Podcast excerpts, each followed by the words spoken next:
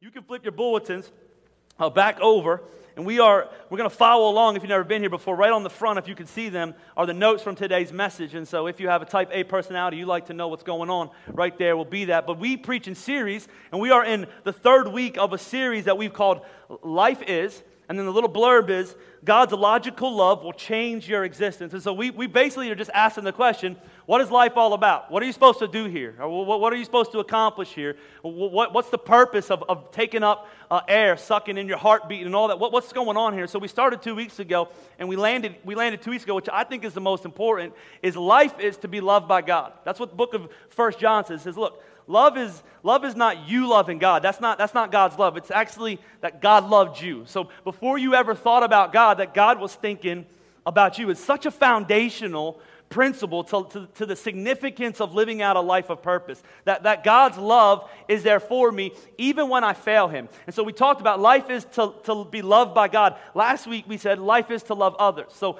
God loves you. You treat others like God loves you. It's not you getting something from other people because God's giving you everything that you already need. He fulfills you, He takes every insecurity out of you. All your feelings of self worthlessness, they're answered by God. And then you're able to love people the way that He loves you. Today, I want to talk to you about something that I think is maybe the most difficult thing in the world for people to, to, to experience in their life. And, and I want to talk to you about trust. Life is to trust God. Let's just take a survey in this room today. You don't need to put your hands up. You can put your hands up in your head. But let's just take a little survey, or let me ask you a question. Uh, and so you're not looking around. I'm not going to make people put their hand up and you judge everybody else, even though you're a liar, probably. But anyway, so my question to you is do you have a hard time trusting God? Do you, do you have a hard time? Like when God says to give and tithe, do you have a hard time with that? When God says to seek Him first and everything else will work out, do you have a hard time with that? When, when God says to serve, if you want to be great, you must serve, and you're like, I don't have time for that. When, when God says to put Him first in your time, and you constantly you know, struggle with that because you're afraid if you put God first, if you don't make Him just an accessory and you're like little accessories that you have, if you do all that, then you'll miss out. I, would say if you answer any of those questions, that you're like most of us, we have a hard time trusting God. That's why going back two weeks, if you haven't listened to that message, knowing how much God loves you is so important because when you know how much God loves you, you'll, you'll know how much you're able to trust Him. Even my kids struggle with this. If you would ask me, what is the number one thing you want for your kids? I want them to grow up trusting God. I want them to grow up being obedient to God. The Bible says that all God's promises are yes and amen. But the only promise in the Bible that's not contingent on, on, you is God's love. Every other promise is about your obedience, every other promise is about your trusting of God. But the trust of God is understanding how much He loves you. And they struggle with that even with me.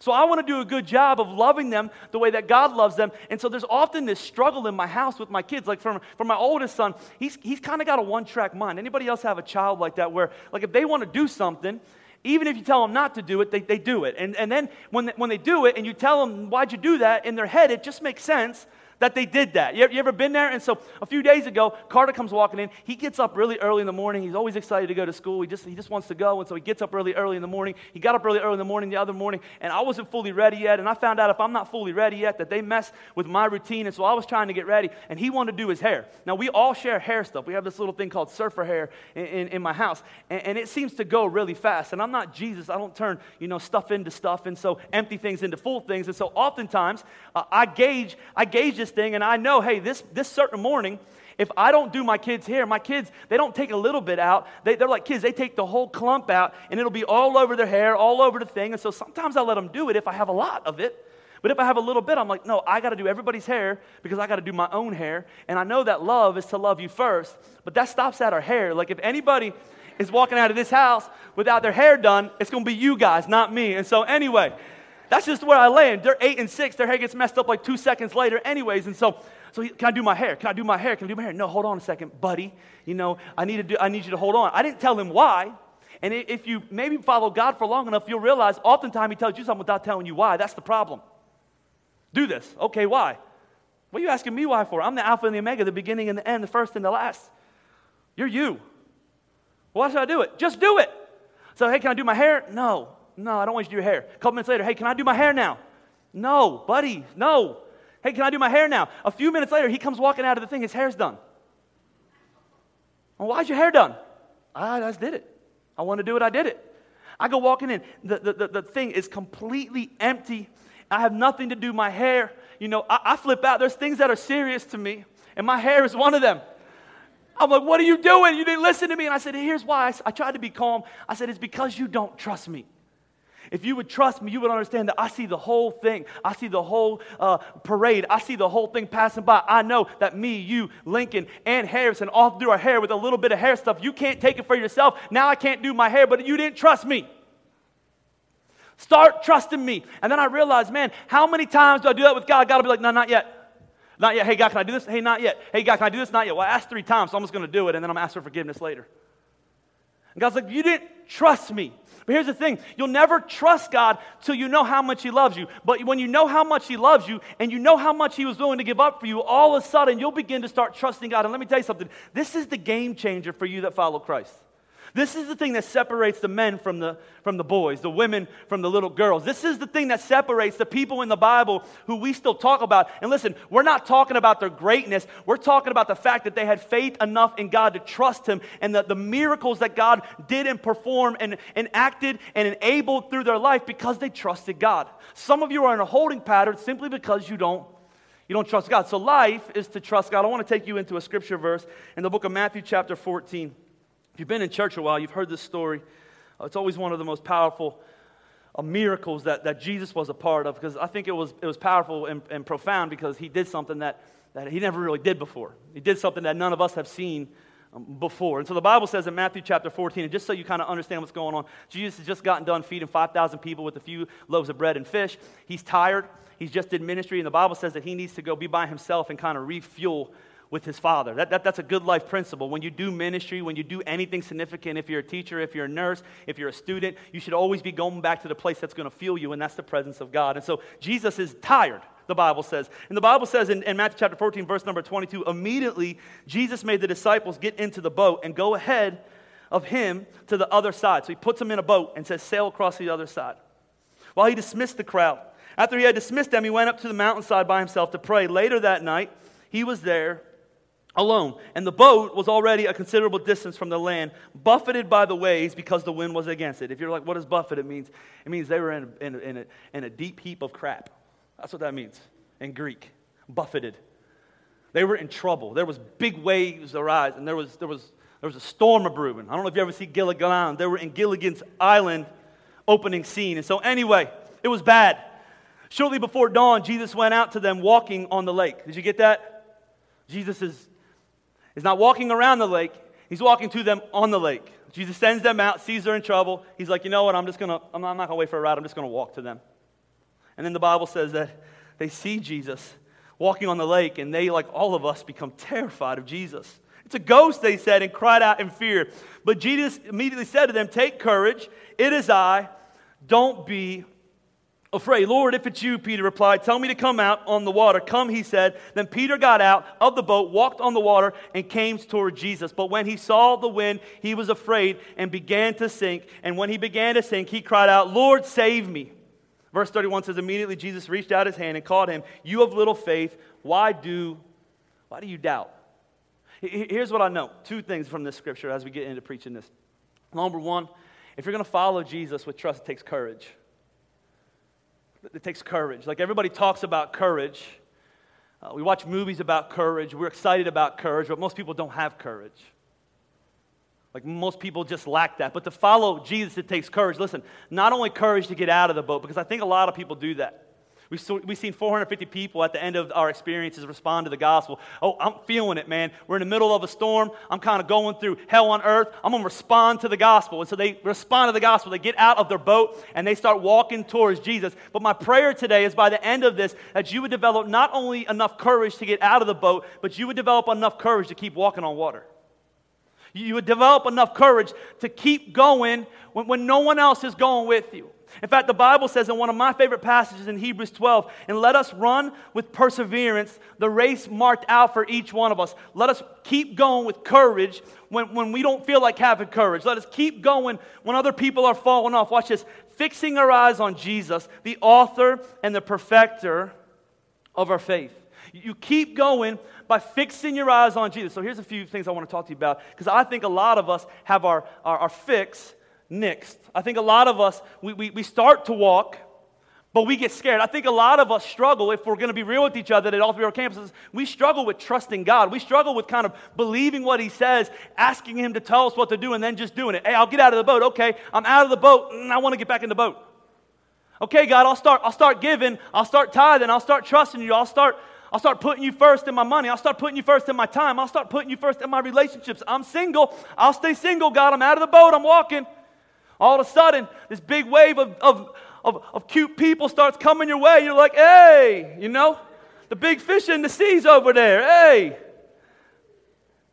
All of a sudden, you want to get back in the boat.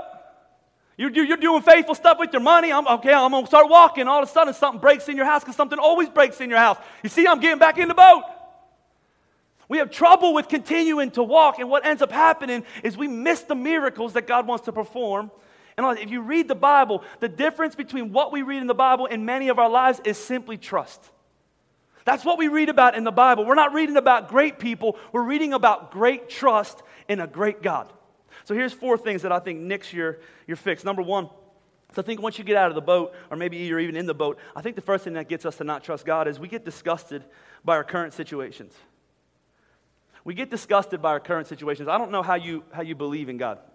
There's two different ways to believe in God there's the American way to believe in God, and there's the biblical way to believe in God. Can I explain the difference? The American way is, you know, stuff should go good if God likes me, right? Like my, my relationship should be good, my money should be good, uh, my day should be good, I, I should have a, a beautiful wife or a beautiful spouse, that should be good. I should make a lot of money. I, I should have a good life. Like when I start following God, stuff should be, be good. And then if you take the Americanized version that we hear, we tend to hear, if you follow God, you're going to walk out a miracle. The miracle always ends up in you having no stress and, and pure joy and always being happy and just walking around smiling and being excited. But then if you read the Bible, you're like, well, this doesn't really make sense. It doesn't make sense. Because if you read the Bible, the Bible version of, of what God's character is, oftentimes he sends people into a storm. Now, I don't know if you can see this or not because it's not in the Bible. We can read into it. The Bible says they get on the lake and a storm comes. But I don't think it's a surprise storm. I don't think God's up in heaven going, or Jesus going, okay, send a storm to them. I, I think these men, there's fishermen here, there's normal, everyday people that grew up around the ocean. Like if you are a person that goes to the beach every week in the summer, which you shouldn't be, by the way, but maybe you do go to the beach every like you know when the beach weather is not beach weather. If it's like winds coming and tides up, you're not like, oh, I'm going to try it out. You're like, nah, I can see, I can see it coming from 10 miles out. I don't need the Weather Channel to tell me there's a storms are brewing. Like, I don't need people to tell me the tide's bad. These guys, they grew up around this. Like, like they didn't need Jesus to tell them this. Like, Jesus is like, go get in the boat. I think they're like, is he serious right now? He's going to go up and chill with, with, with, with God and get refueled. He's going to send us into, the, into this, this, this, this storm. I'm not going. Jesus is like, no, no, just get, get, get in the boat and go. Go to the other side. And I think they get in the boat, and the whole time they're like typical humans, because that's what we grumble when we're like, can you believe Jesus? He's up there. He's probably sleeping right now. I got no doubt Peter, of all people, was like, I'm done with this.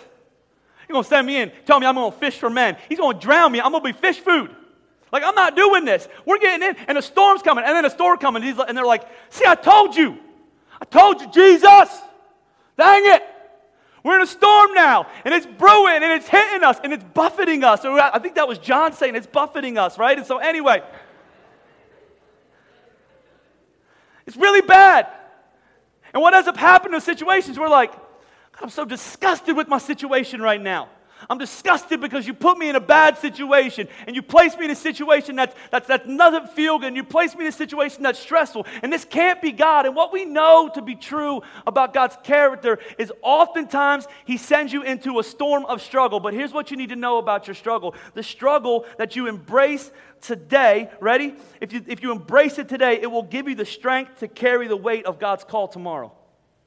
God, God's call on you tomorrow is too much for you to carry as you are today because you've never developed the strength that you need, and the strength that you need only comes through the struggle. There's no 30 minute exercise. Pop it in, watch it, drink some water, and you're ready to walk out God's call. That's not how it works. If you want to get spiritual muscle, you got to go in and pump some iron. You got to allow God to put you in situation where there's struggle, and you got to embrace the struggle because the struggle that's coming is getting you ready to give you the strength of God's call. I got a brother, his name's Ryan. He has a brother in law named Randy. Randy is in the Marines. I don't know if you've ever known somebody that's in the Marines.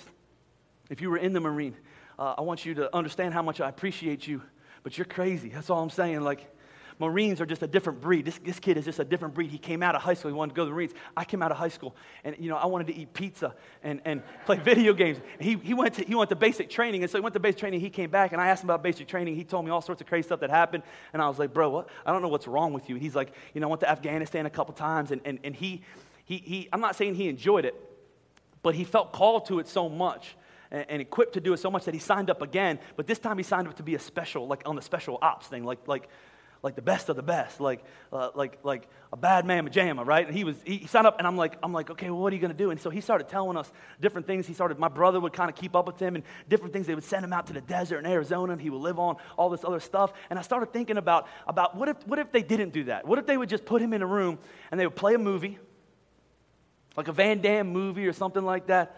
Steven Seagal, you know, Last Action Hero, something like that. They would play the movie and they would say, just go like, wouldn't, wouldn't, wouldn't, wouldn't we all like that better? Like, let me just read the Bible. Let me just listen to what, the, like, Peter walked on water. That's awesome. Okay, God, just make me rich. Peter walked on water. That's great, God. God, I just want a good marriage. I want healthy kids. I just want that. Like, wouldn't it be so much easier just put the movie and watch it? But that's not what they do. They actually send them into the extremist areas they can, they can send him so that when he gets into an extreme area, he's already equipped for it because he's already been trained through it. If God is bringing you to something and taking you through something, He doesn't bring you anywhere bad. You can take yourself somewhere bad. You can make a stupid decision. You can make the unwise choice. But if God is in it and you're following God faithfully, He's not taking you somewhere bad, even if it feels bad. And ultimately, if God is seeing you into something or bringing you through something, ultimately, ultimately eventually, He's going to use it. He's going to use it for his good. If you want to watch a movie that emulates this today, go home and watch a movie on Netflix if you have that called Where Was God? It's a movie about the, the tornado that hit Moore, Oklahoma. It hit close to us because we lived in Oklahoma. My wife is from Oklahoma. And we watched this movie, and there's not a better description or movie that speaks of the fact that if God brings you through something, He's eventually going to use it. Don't get disgusted by your situation right now. N- number two is this: is you get disturbed by the people in the boat, don't you? And I, I, listen, I don't want to talk about all the, the, the non-believers because listen, when you do stuff for God, people that are outside the church, they're always going to think you crazy. It, it is crazy. You're going to give 10% to the church? Man, that is stupid. You, you, you, you, you going to go to church every Listen, it was Halloween last night. You're getting up to go to church? I know you got an extra hour of sleep. That's crazy, though. Like, we were getting candy last night and having a good time. What are you going to church for? You, you, you, you're going to serve at church? Why you waste your talent at Like nothing you do makes sense. You're going to forgive your spouse when they, when they talk bad about you, had an argument with you, you're going to call them up and say you forgive them? And don't do that. That's dumb. I'm not talking about those people. I'm talking about the other Christians. Listen, listen to what happens in this, in this thing. We, we don't see kind of the wording that's going on, but the Bible says, and we can build the understanding, the Bible says that they thought it was a ghost, right? So they think this is a ghost walking on water, as would some of you are like, oh, no, I was thought of Jesus. No, you would have thought it was a ghost too. Like you already been, would have been disgusted with Jesus, and now you're having to deal with the ghost, like walking on water towards you. Like, this is what I'm talking about, Jesus, right? And here comes Jesus, and they, they see him, but they're like, that's, that's a ghost. And Peter goes, whatever, tell me to come to you, I'm going to come to you. And without thinking, he gets out of the boat, he starts walking. And can't you hear, like all the other disciples, Judas, all of them into the thing, Matthew, they're thinking, you know, what are you doing? That's a ghost, bro. Like, why are you walking? Do you know you're walking on water right now? You know you're walking to a ghost. You know there's a storm going on. We should all be huddled together, holding on to each other, playing it safe. And you're walking. And they're yelling at Peter, I believe, as he's walking on water. And I think one of the hardest things is as you're following God's plan for your life, is oftentimes you're going to come into contact with other Christians who don't trust God the way they're supposed to trust Him. And they're going to disturb you from walking out your miracle. I want you to often say this to Christians like that. I'm not sure what's going on in my life. I'm not sure what the situation is, but I'm not bailing. Why? Because I'm in the middle of a miracle right now. Don't bother me. I'm in the middle of walking out a miracle. Peter should have turned around and said, Look, you guys are all acting like a bunch of girls in there. You're all afraid. I'm walking on water right now. Stop talking to me. I'm in the middle of a miracle. But instead, maybe he's listening to them say, Come back. Get back in the boat. What are you doing right now? You need to understand something about those types of people is they don't live with this mentality that you should live with this. You should expect great things of God. And you should attempt great things for God. You should be a bet the house follower of Christ. There's no other way to be. There's no such thing as a middle of the road follower of Christ. There's no such thing as a book of mediocrity. There's not a book that's been devoted to people that were almost there. There's a book that's a, there's a whole book not devoted to people, but devoted to their faithfulness, to trusting a God who does miracles in people's lives. I'm in the middle of a miracle right now. Don't get disturbed by the people in the boat. There's a story about a man named Abraham in the Old Testament. You remember if you've been in, in church for a long time, he's Father Abraham. He had many sons. You're one of them? And so am I. So let's just praise the Lord right on. Left on. You remember that song, right? And, sometimes when you're a kid, you read people's stories, you're like, ah, he's, he's kind of cool. He's pretty cool. I like him. But Abraham was an amazing guy. The Bible said that God called him to leave the land that he knew with his wife, and he's going to make him a father of a great nation, of many nations, of, a, of people. So he gets, he gets going. And, and at that time, to have, to have a great nation, you had to have babies. Like, that's the way you had a great nation. So the Dufresnites, if I was going to make a, a, nation of people, me and my wife would have to get busy all the time and make a lot of babies. That's the way it worked. So, so Abraham gets out, and he's 100 years old. He has no, no babies, none. I mean, could you imagine? He's going, God, what are you doing? One time in his life, as he's 100, his wife is 100. I mean, they're long past having babies. They're, they're out of their prime. And an angel comes and says, You guys are going to have a baby. And the Bible says that, that Abraham's shocked and his wife laughs. Sometimes when God calls you to something, you're going to have to be willing to face the laughter of other people. But the truth is, the laughter of, of Sarah is just her insecurity and fear. See, you're going to have to understand you are surrounded by people in this church and in this world that follow Christ, but are okay to not trust Him. That, that, that, that, that claim the Christian faith and are okay never seeing Him do the miraculous. But for me, and hopefully for you, you should expect God to do great things. You should be a bet the farm type of follower of Christ. N- number three is as I think that you get discouraged by the, your own voices in your head. Start walking, okay, he's gotten far enough away from all them crying and yelling at him and telling him to come back. And as he's walking, I think the next natural reaction is to go, The heck am I doing out here? Uh, I'm in the middle of a lake being buffeted by waves and I'm standing on water. He begins to look down. He sees the wind. He sees everything going on. And I think his natural reaction is to get discouraged in his own head. And if I can tell you, second, my greatest threat to me walking out the, God, the miracle God has called for me is myself. It is me arguing or justifying or calculating why I can't do certain things or becoming afraid that God's not going to continue to work out this good work in my life. And you get discouraged by the voices in your head. Lincoln is six years old. He's my middle son. He goes to kindergarten. And for the very first time, he's dealing with what I would say peer pressure, but there's no really peer pressure in kindergarten. If you've never seen kindergartners, they barely match. And so kindergartners are, they, they, you know, they, I've, seen, I've seen the boys go to school, they don't do their hair. They might wear Ninja Turtle pants with SpongeBob top. They're just happy to be alive, right?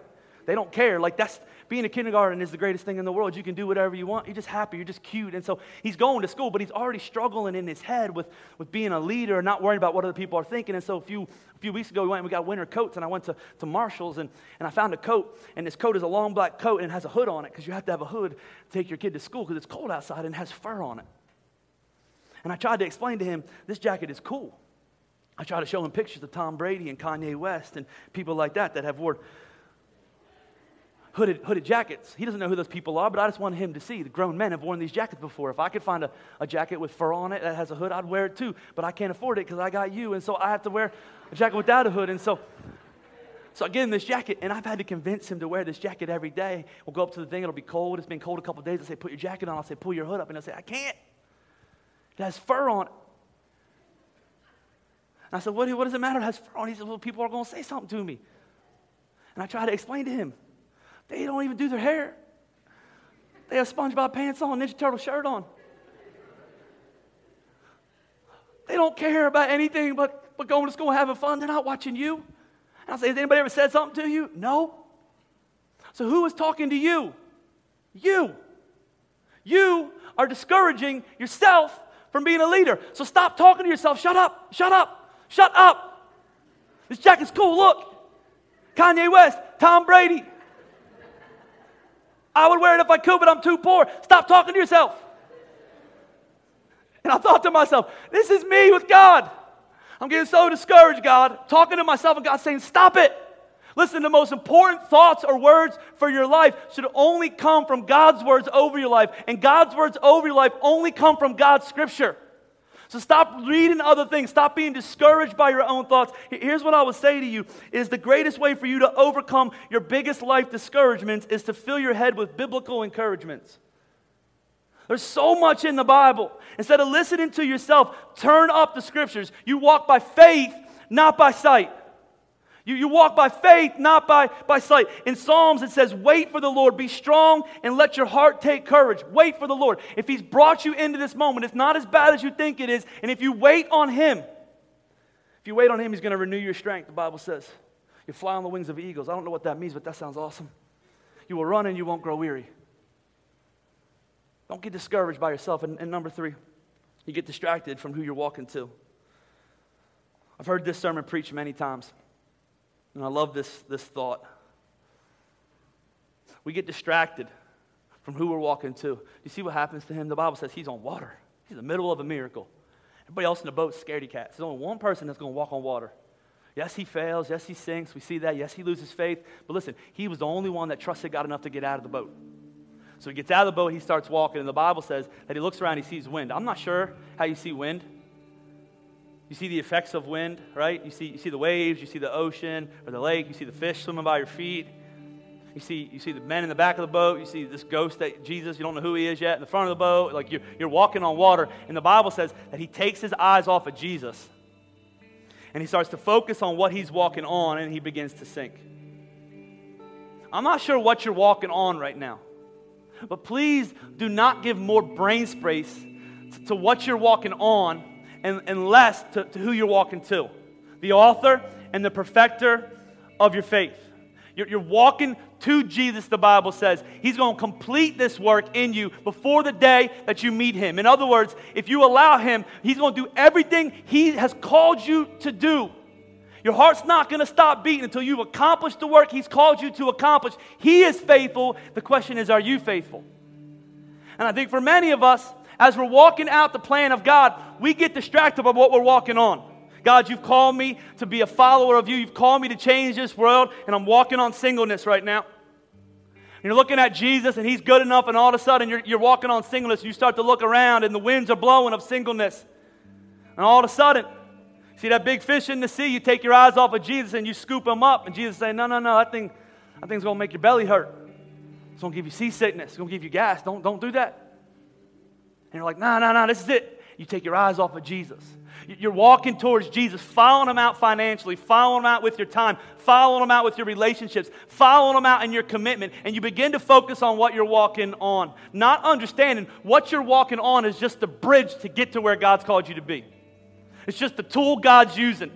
And the way that you continue to walk on a creaky bridge, the way you continue to take uh, steps of faith, is you fix your eyes on Jesus. You keep walking towards Jesus. It might not feel good, what you're on right now, but it will be good for you. God will use it if He's put you through it. He doesn't waste anything. All of my kids have gotten shots from one time or another. I'm going to close with this. I don't know if you're a parent where your kids have gotten shots. You can do two things when your kids get shots. You can lie to them and say it's not going to hurt, but the Bible says in Revelation that liars go to hell. So you shouldn't lie to your kids. I'm just fibbing. No, you're lying to them. So instead, you should explain to them what's going to happen. They're going to get a shot, it's going to have a needle, they're going to put it in your body, in your skin. And first, they're going to take some, some stuff and put it on you. It's going to feel like it's a shot, it's just your head. I'm going to put the shot in, the shot's going to be good for you. It's going, it's going to keep you from getting mumps, measles, turn you into a zombie, whatever you want to tell your kids. It's going to keep you healthy. So, what I told my kids, I've, I've had two get shots. Harrison, he's not old enough to have this conversation, so we just go right at it. Just put a shot in him. He's fat enough, it won't hurt him, right? Got plenty of, of skin, right? My other kids, though, we would go in and I would say, okay, here's what's going to happen. You're going to sit there. It's going to be cold. It's going to be scary. You're not going to know what's going on. They're going to come in. They're going to weigh you, do all this stuff. And they're going to go out and they're going to make you wait for about 25 minutes. Then the door's going to open. And when the door's open, you're, listen, your, your initial reaction is going to be to focus on that big old shot coming through the door. I mean, this big old shot.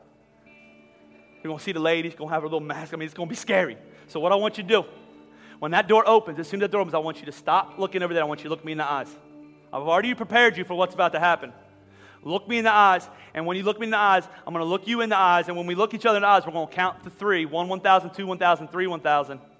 It's going to be over. So the door would open, their initial reaction, they want to look. I'll say, no, no, no, look at me. That's not what we do with God. You go through it through something that you don't want to go through. Your initial reaction is to go, I'm done with you, God. To go, whoa, look at that shot. I said, no, no, look at me. So I pull the head back. I say, look at me, look at me. So they first they take that stuff, they rub it on. It's cold. It's a sign of what's to come, the pain. I said, don't look, don't look. And then I'll say, oh, here it comes. You ready? And he looks me in the eyes, and I'll say, here we go. Ready? One 1,000, two 1,000, three 1,000. And she's out. And they'll look and they'll say, is that it? And I'll say, that's it. And they'll say, Did I get the shot? Yeah. Did you feel the pinch? Yeah. It didn't really hurt that bad. I didn't even see them. I said, Yeah, because you fixed your eyes on daddy. Instead of focusing on what you're called on, you're focusing on who you're walking to. Listen, that was good for you. It's keeping you from disease. Even though it hurt, even though it wasn't pleasant, the way to get through an unpleasant situation is to fix your eyes on Jesus, the author and perfecter of your faith. And you see what happens. He starts to fall, he starts to go underwater, he starts to fail. And what does he say? Jesus, save me. And the Bible says Jesus is there to pick him up. Keep your eyes on Jesus today. Know how much He loves you. Know that the words of other people are not louder than the words of God. Don't be, get discouraged by yourself. Focus on who you're walking to, not what you're walking, not what you're walking on. Trust God today. Trust God. He's a good God. Would you stand with me all over this house at other campuses? Would you bow your heads or would you close your eyes with me? Maybe you have a hard time with this trust thing. If you're a follower of Christ, I believe you can relate with me and say, man, this is a struggle. It's a struggle. There's an old song that says, Turn your eyes upon Jesus. Turn your eyes upon Jesus. That's what I would encourage you today. Turn your eyes to Jesus. Fix your attention on Jesus. Don't focus on what you're walking on right now. I know our habits are to give that credibility, to give it more meaning than it's worth. The only thing that you're going through, the only meaning of what you're walking on right now is it's getting you to where God's calling you to be. It's giving you the strength to carry what God's calling you to carry. It's making you the person that God needs you to be when you get to where He's called you to be. And here's the thing when you get there, He's going to do something else. Following Christ is just a continual trust, trusting thing. God, I'm going to trust you to take my next step. I'm going to fix my eyes on Jesus, the author and the perfecter of my faith. So, my question is if that's you today, would you, would you commit your life to God? Would you say, you know what, today, God, I just need to trust you more. God, I need to fix my eyes on you more. God, I need to stop talking about what I'm walking on, and I need to realize who I'm walking to. That you are a finisher. That God, give me the courage to keep following you. And maybe you're in this house today as we get ready to close, get ready to leave this place, and you say, you know what, I don't have a relationship with Jesus Christ. I just don't know him. You open up the word, I don't know the author. Here's the thing about the author of these words is the Bible says that he has authored your life. That he has written out the days of your life. That he knows you more than you know yourself. That before you were ever even on this earth, that he was making a plan for you. That he was molding you. And he knows the hairs on your head. He knows the beats in your heart. That he's a good father that has a good plan for you. And this world has done everything that it can possibly do to get you away from God to silence his voice, to make you hurt, to make you bitter, to make you unforgiving, to cause you to walk through this world half the person you were supposed to be without purpose and meaning. But God's a good God. He's a persistent God. Some of you have ran, and God has ran harder. How do I know? Because He's gotten you to this moment right here in history to change your life forever. And the Bible says that God, this is love. Not that you're going to love God. I'm not going to love God more. No, no, no, no but that God loved you, that while you were still a sinner, that Christ died for you on a cross. That he sent his son. He was willing to give up his son for you, and he died in your place for your sin. He took your punishment. The Bible says he took the keys of hell. No longer do we have to answer for our sin. No, longer do we have to be a result of the things that were done to us, but we can be a free people. We can live life and life abundant. And it starts with a relationship with Jesus Christ. He died on a cross for my sins. I believe that. I know who I am and I know what I need. His name is Jesus. And the Bible says if you would confess with your mouth and believe in your heart in Jesus, that you will be saved. This is love, not that you love God, but that He loved and chooses you. Would you respond to that message today? Would you respond with a hand in the air saying, you know what? I don't have a relationship with Jesus Christ. I don't trust him. I don't walk out in, in obedience. I'm not following him. I'm trying to make it on my own but I believe it's a relationship with Him that will bring purpose and meaning to your life today. If that's you in all three of our campuses today, just really quickly, you say, you know what, I need a relationship with Jesus Christ. Would you just shoot your hand up in the air and say, you know what, today I'm going to ask Jesus into my heart. I see a hand uh, right there. Is there anybody else say, Pastor, that's me? That's me. I see another hand over here. Is there anybody else say, Pastor, I need a relationship with Jesus Christ? I see a hand right here. Thank you so much, sir. Is there anybody else say, Pastor, I need a relationship with Jesus Christ? Just so you know, friend, the only reason we're clapping for you is because we're excited about what God's about to do in your life. He did so much good in our life, not because we're good, but because He's good. And so we just clap with you. The Bible says heaven is stopping and rejoicing. This is a moment that's shaking history, that's changing the world. Is there anybody else who say, That's me, Pastor, at Plymouth Meeting in Limerick? Just shoot your hand up in the air as your campus pastor is there waiting to respond. Is there anybody else here in, in, in Phoenixville with me right now physically? who say, You know what? I need a relationship with God. I need a relationship with Jesus Christ. He's going to be my Lord and my Savior. Church, would you pray with me? I see one more hand right here. Yes, yes, yes, yes. I'm going to give you one more second. Yep, yep, yep. Anybody else say, Pastor, that's me, that's me, that's me. Would you pray with me, church? If you didn't pray, put your hand up. You just pray this prayer. It's a simple prayer. You talk to God just like you're talking to a friend. Jesus, thank you so much for this day. Thank you so much for what you've done in this place. Thank you so much for your presence, Lord where your presence is and where your word is opened up and never returns void. I thank you for my friends in this room at Plymouth Meeting in Limerick. Lord, I don't know them. I don't know who they are, but you do.